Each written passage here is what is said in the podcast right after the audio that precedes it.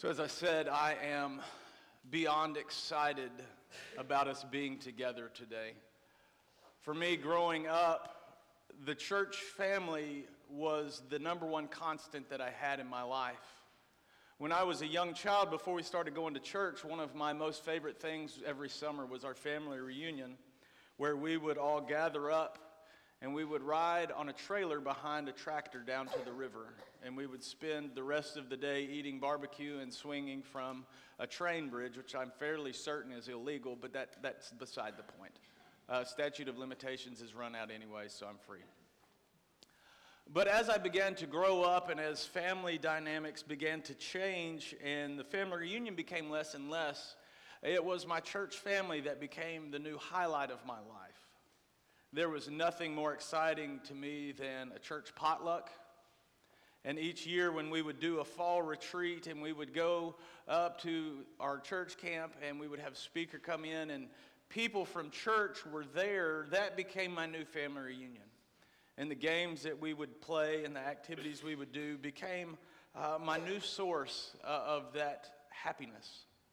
And so, for a church to gather together as one family and to rejoice and learn to worship as one congregation. That is exciting to me, and I look forward for what God is doing. So, in life, one of the things that I have realized is that it is very easy for me to become distracted. And I've shared with you before, I am a proud card carrying member of the ADHD Club. Um, and I know that, and you would think once you know that, that is the first step to getting help. And, and I have, I've done that, but uh, it's still easy for me to get distracted, just on a normal day.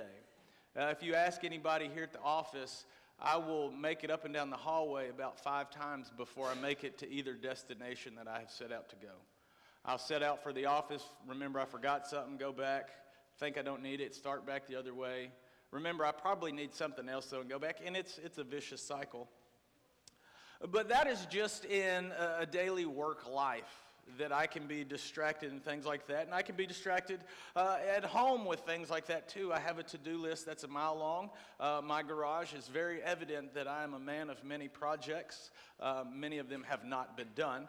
Um, but I have realized that in life in general, it is very easy for me to become distracted on the things that I want to do. Last week we talked about noise in our lives and how sometimes we can let our lives become so noisy that we can't hear God speaking through the confusion. So, for our Advent study this year, we're going to study uh, based on the word reset. And we know what reset is it is when you, you take everything and you kind of put it back to the beginning. You start over at ground zero. And Advent is the perfect time to do that because the very definition of Advent is a season of preparation for the arrival of an important person or event. And we would say that Christmas is a pretty, uh, pretty important event, right? And the reason that we celebrate the birth of Jesus Christ, that's a pretty important person. So, what better time to discuss needing to reset than during the season of Advent? You see, each day when we wake up and each day when we set out, we are ultimately faced with a mystery. When we leave our house each day, we have a plan in place of the things that we want to do and the things that we hope to accomplish. But only God knows whether or not we're going to be able to get those things. As I told you with ADHD, I'm fairly certain that I'm probably not going to accomplish most of the things on my list. But we hope for that. We have things that we hope to do. We want to get things taken care of. And each day we pursue something. We want to be better than we were the day before. We want to uh, accomplish something that we didn't quite get to uh, last week. And so we're always pursuing something. And in order that we might attain the things that we pursue, we pursue the things that we hope will get us to that point of success, meaning that we try to pursue an order to our day. We try to pursue a little bit of knowledge about the things that we're going to be confronted with that day. A little bit of foreknowledge is called planning. Some of us are good, some of us are not. And our hope is, is that each day, as we pursue things, that we will get the things that we need that we will get the things that we want, and that we will have success in the areas that we hope um, that we can be successful in. But what we're going to do today is we're going to look through the example of Israel, which is very easy for us to do. Israel sets a lot of examples for us throughout their history, things that are good and things that are not so good. But today we're going to look through the, the history of Israel, and we're going to see from their example that sometimes, even in our pursuit of happiness, we can pursue the wrong things. And when we pursue the wrong things, even with the right hope within us, then what happens is that we're left with stress. We're left unsuccessful in the things that we hope to attain.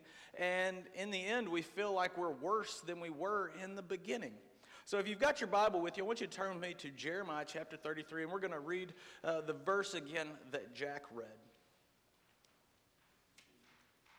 The day will come when the Lord the day will come, says the Lord, when I will do for Israel and Judah all the good things that I have promised them. In those days, and at that time, I will raise up a righteous descendant from King David's line. And he will do what is just and is right throughout the land. And in that day, Judah will be saved, and Jerusalem will live in safety. And this will be its name The Lord is our righteousness. So, this was Jeremiah's prophecy for the people of Israel and to give you a little bit of the background of, Israel's situation at this time, Israel was in what you would call a, a bit of chaos. Uh, a conquering army had come in and had sent uh, more than half of them out uh, into exile just over parts of the world uh, because one of the tactics of war at the time was when you would conquer a land, you would separate their people. And if you could send sometimes their strongest and best warriors out into exile where they were no longer around their people and they were no longer around their home, what you did is you kept them from raising up an army and coming back and taking their land. So this had happened to Israel. There had actually been an invading army come in and send out most of their people into exile. And so they were sitting here now in their land in chaos. They didn't know what to do. But more so than that, Jeremiah tells us earlier on in chapter 23 that there was no king in Israel at this time. Each person was left to govern themselves, basically. And in doing so, they lived in the middle of what Tony Evans would call a moral chaos. The definition of a civilized society is that people realize that for the good of the whole, some people must be willing to do without their personal interests, must be willing to do without their personal wants so that the entire group may flourish. But what Tony Evans says moral chaos is, is when each individual in a society tries to decide the standard of right and wrong based off of their own personal opinion. What is wrong for you might be right for me. What is right for that person may be wrong for you. And he says that Israel was also at this time uh, looking for what would be considered majority rule. And that is where the part of civilized society begins to take shape. But what if society chooses the wrong thing? Now, I know you're thinking, now, Matt, uh, with people that are educated, people that know, people that learned, the, the chances that the greater whole choosing the wrong thing are very slim. But he gives an example of Nazi Germany, of how an entire country chose the wrong thing, and in doing so led to the extermination of over a million people. So Israel had become so caught up in living life, if you want to say that, that God had actually become a second priority and it become more of a formality and an afterthought. So when we think about God becoming second priority, what does that look like? I know it's easy for us to say that God is always our first priority, but as we're going to see with Israel, they still said their daily prayers they still looked as though they were the people that they were supposed to be, but something had changed in their life to where God was no longer the primary influence in their lives, and He had become something more of a convenience than he was something that they actively pursued, something that each day they hoped to discover more about, and each day they hoped to grow more. So Israel at this time no longer thirsted for God's righteousness. Throughout the pages of the Old Testament and throughout Paul's writings in the New Testament, it is very clear that the people that belong to God and the people that are filled with God's Spirit are to have one pursuit overall encompassing everything else in their life, and that is to know the righteousness of God. And the reason that we as human beings need to pursue God's righteousness is because God is the one who designed us. God is the one who created us based on operating from the standard of what he has said is good and what he has said is bad. So Israel no longer thirsted for this righteousness, meaning that they were no longer pursuing to know what God thought. They were no longer worried about God's opinion on the matters of their lives. And in the absence of righteousness, what exists is a disease of the heart. Now, I'm not talking about like arterial sclerosis or things like that. that's a big word. You didn't know, I knew it. But I'm not talking about that type of a disease of the heart.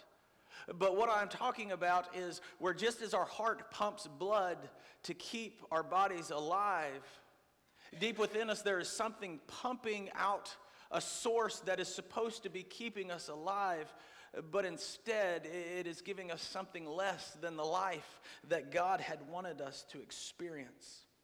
And so Israel no longer felt a, conviction in their lives when things uh, influenced them or things were giving them life that was not of God.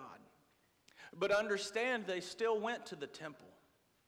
Each week they did their duties as Israel was supposed to do, and they went to the temple. And like I told you, they looked the part. They dressed the right ways. They did all the things, and they even did their daily prayers just as they were supposed to. As far as traditions were going, they had it figured out. You remember a few weeks ago when we were talking about Jesus at the Feast of Tabernacles, and all of Israel was there, but God was no longer the focus. That is where Israel was here in this situation where, where Jeremiah is talking. That it was all supposed to be about God, but yet somehow God had become second fiddle. So in their hearts, God was no longer the pursuit. Their actions were no longer worried about getting them closer to God. They were no longer worried about establishing God as the king of their lives and their activities of daily life. The things that they did every day, the shopping, the conversing, whatever it was, God was no longer considered in the midst of that. And because of that, God was no longer able to influence their thinkings. Have you ever had a moment in life where a, situation arose and you just knew that God was all over it? and it just seemed like you knew what to say at the right time and you knew what to do at the right time, and it just seemed like it all worked out perfectly and wonderful. You see, that is what it looks like when God is the one who influences our thinking. But yet for Israel, it was the exact opposite of that. Because God was no longer influencing their thinking, they no longer felt his presence. Each day when they set out to be the people it felt as though God was no, nowhere near. When they would pray or when they would bring something to God, it felt like God wasn't listening or, or perhaps God had left them to be on their own. Does that situation sound familiar to anybody? You ever had a, a moment or a season in your life where you pray and you feel like God isn't listening to you? that you are hurting deep within your spirit, and it seems as though God is off playing golf or, chasing rabbits somewhere. You see, Israel would bring their laments to Jeremiah the prophet, and Jeremiah would tell them over and over again what the problem was, but yet, for some reason, Israel was unable to hear. And it seemed that the harder they tried, the less things worked out. The more that they worked, it seemed like they would slip further and further away from where they wanted to be. Does that feel like you? You look at your life and you say, I come to church each week. I picked up an upper room last week. As a matter of fact, I got two of them so I could have one in my car and one at home. But no matter how hard you try, it seems that it's not working out. No matter how hard you work, it seems like you're not accomplishing anything. You see, Israel had become so busy pursuing things, pursuing things that they thought had value, things that they thought they needed, things that they wanted and they worked so hard to get, but they felt lost. They felt lost just as their ancestors had once in the wilderness of having the identity of being God's people, of saying that God is the one who leads them and that they follow only where God says to go, but yet they were wandering. They were wandering with no hope in sight, and they were wandering as if they were without a home. That each night when they would lay down, it was in a new place. They were not at this same place last night, and they knew that surely tomorrow would bring them to a different place. Now, for most of us, hopefully all of us, each night when we lay down, we lay down in the same place each time. But is our heart in that same place each night when we go to bed? When we go to bed at night, are we able to look back on our day and give God thanks for what is going on? Or do we lay down in our bed at night and we throw out a list to God of the ways that we need to see Him? We throw out a list of the ways that we want God to do something in our life or that we so desperately want to hear God speaking to us, but yet all it seems is that God is worried about somebody else's business. Or maybe God is too busy with the things that God does, such as controlling the stars and the moon and the, the day and the night, that He doesn't have time to hear us, and it feels like we're talking to the wall. And so the next day we get up and we do our best, but yet we still feel like things have failed. We wake up determined that we are going to do better today but yet, that night brings us to a new place of feeling as though we are in the wilderness. By definition, home is a place where a person resides permanently. Wouldn't you say that? I love the old saying on Hallmark that home is where the heart is.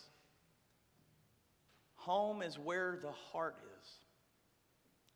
And as we think about Israel's situation, and as we think about where our hearts may be. That is a perfect thing for us to think about. Where is our heart? You see, for Israel, their heart was not on God. Their heart was not worried about being in the presence of God. Did you hear what I'm saying there? They still looked the part. They still did all the traditional things that they were supposed to do, but yet their heart, the source of their life, was not worried about being in the presence of God. For Israel, home had become more about their agendas. It had become more about their schedules and fitting in the things that society at large would tell them that need to be a part of their life. And it would be about being where they were supposed to be and known as who they were supposed to be, more so than it was about being in God's presence. And because their heart was not worried about being in God's presence, God was not free to work in their lives. If home is where the heart is, and our heart is not pursuing God's presence and God's righteousness, then we are not allowing God's Spirit to work in our lives. So when we're reached with those situations, when we cry out, God, please do something, God's Spirit is saying, I can't. You won't let me. When we reach that season of life, when we say, God, you've got to take this away from me, I can't handle it anymore, God's Spirit is saying, I would love to, but you won't let me. So Israel would cry out to Jeremiah and would say, We need God to be here. We are supposed to be God's people. Where is He at? And all the while, Jeremiah would say, You say with your words that you want God. You say that your hope is found in God, but yet your lives are not ordered to show that you are home in God's presence. You're not filling your minds with things that show that you are in pursuit of God's righteousness. For some of us, we have become just like Israel. Our words declare that we want to know God better. Our words say that we believe in Jesus Christ. We come to church because we know we're supposed to. We do the things that we know that we're traditionally supposed to do, but yet our heart is not pursuing to be in the presence of God. And we become so encompassed in our pursuit of things that we forget that the only pursuit of our life is God's righteousness. In every single thing that we do each day, we are to pursue God's righteousness. In times when we can be silent, God is to fill our thoughts. In the opportunity that we have to speak, God is to be the one who influences our words. And when we pursue God's righteousness, and when we can say that home is where the heart is, and my home is in Jesus Christ, then we open the door for the Spirit to work in our lives. If each day you continue to try and you continue to fail, you have to ask yourself a question Are you pursuing the right things in life? Are you pursuing the things that God's Word tells you that as a new creation you are to pursue? Are you actually pursuing God's righteousness? That is an indictment on almost every single one of us in this room. Do we actually pursue God's righteousness? Do you remember that warning in the Bible to be doers of God's word and not just hearers only? It is easy for us to hear. Sometimes it's easy for us to agree but are we actually pursuing it to become who we are and what we are about? Do we truly trust in God? And do we truly believe that our home is in Jesus Christ? I want you to turn with me to 2 Corinthians chapter 5.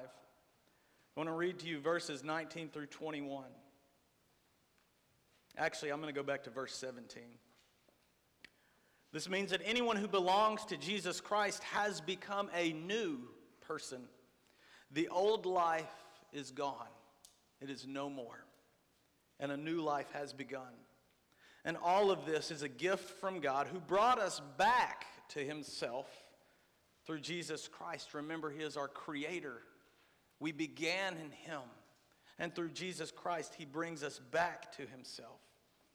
And God has given us this task of reconciling people unto him. For God was in Christ, reconciling the world to himself, no longer counting God's sins against them. And he gave us this wonderful message of reconciliation that we are Christ's ambassadors, and God is making his appeal through us, that we speak for Christ when we plead, Come back to God. For God made Christ, who never sinned, to be the offering for our sins so that we could be made right with God through Christ. In Jeremiah chapter 33, he gives a promise. And Jeremiah says that the word of the Lord says this If you can break my covenant with the day, and you can break my covenant with the night, so that one does not follow the other, only then will my covenant with my people be broken.